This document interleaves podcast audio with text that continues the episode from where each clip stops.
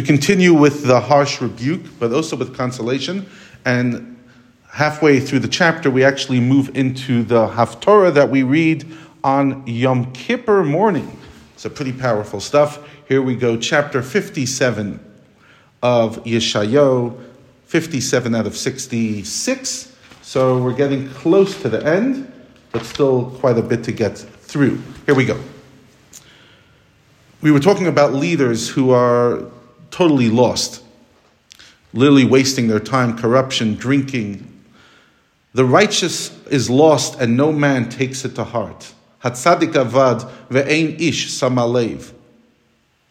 Men of kindness are taken, they die with no one understanding the connection between the death of the righteous and the tragedies that they are going through. They do not understand that it is due to the evil in the world that the righteous, the righteous are taken. Ki mipnei hara'a ne'esaf hatzadik. And here's a verse that we sometimes say at funerals: Yavai shalom yanucha mishkavaisam haylech nechachay. May the righteous individual depart for his final resting place in peace. Um, or the, the man who walks in righteousness, may they finally rest in peace. Okay. Now, the atam kirvu comes like this. He says, Those who remain, those who didn't die, approach here, receive what you deserve, or listen to what I have to tell you. You are children of a soothsayer, um, or children of an unstable woman. Even worse, you are Zera Menaif, descendant of an adulteress who has strayed, or an adulterer who committed adultery. Pretty uh, harsh stuff. For whom do you delight with your fancy speech? Who do you open your mouth and extend a tongue? Aren't you children of transgression, descendants of falsehood? Where's your arrogance coming from?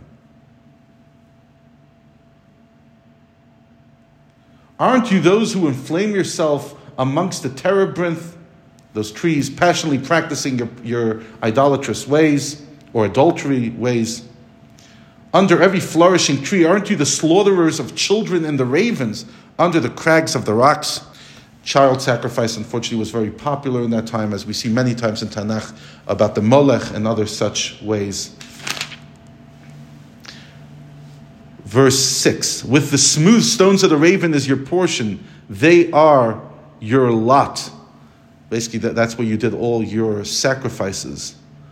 Um, and all your terrible ceremonies. Also, to them, you poured the libation, which is a, like a, a drink, a wine, etc., that they would pour for the false gods, offering up a meal offering. Can I relent with regards to these practices? Halal Eila and Achem, can I ever forgive? Can I ever get over this? Not only in the valleys, but also on a lofty high mountain you placed your bed. There too you ascended, not to view or for, you know, just to, to relax, but to slaughter an offering.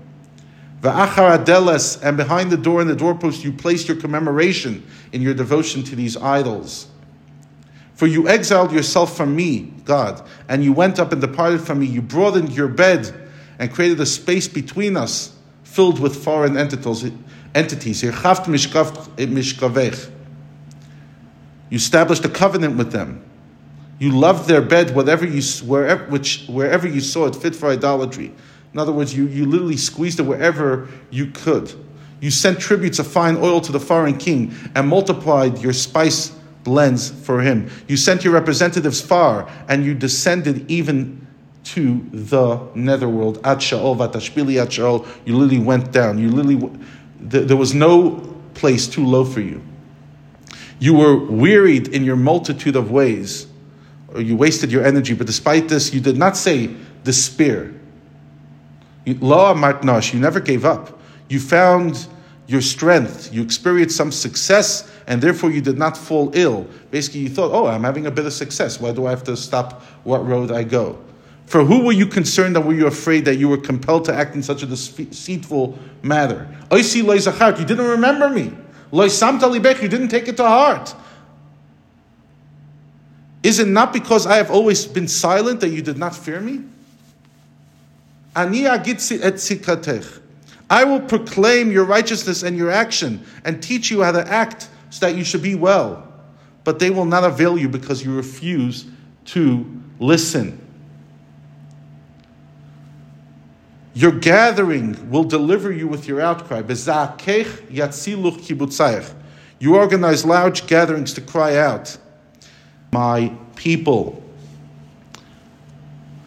For so said Hashem, here things come a little more comforting, but there's still a, a bit of rebuke. The exalted and most high. Kichoyamar ram venisa.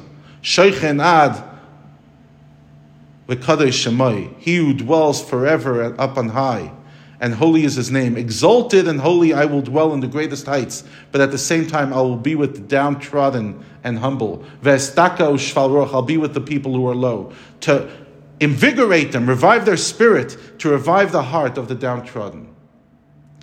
Ariv. I will not fight forever. I will not contend forever, and I will not be eternally angry. For the spirit of man will become weak and submit before me, or eventually they'll, they'll come back and I will not destroy the souls, for I have made them. I made many souls. Just on those three words, um, there's an incredible amount of commentary.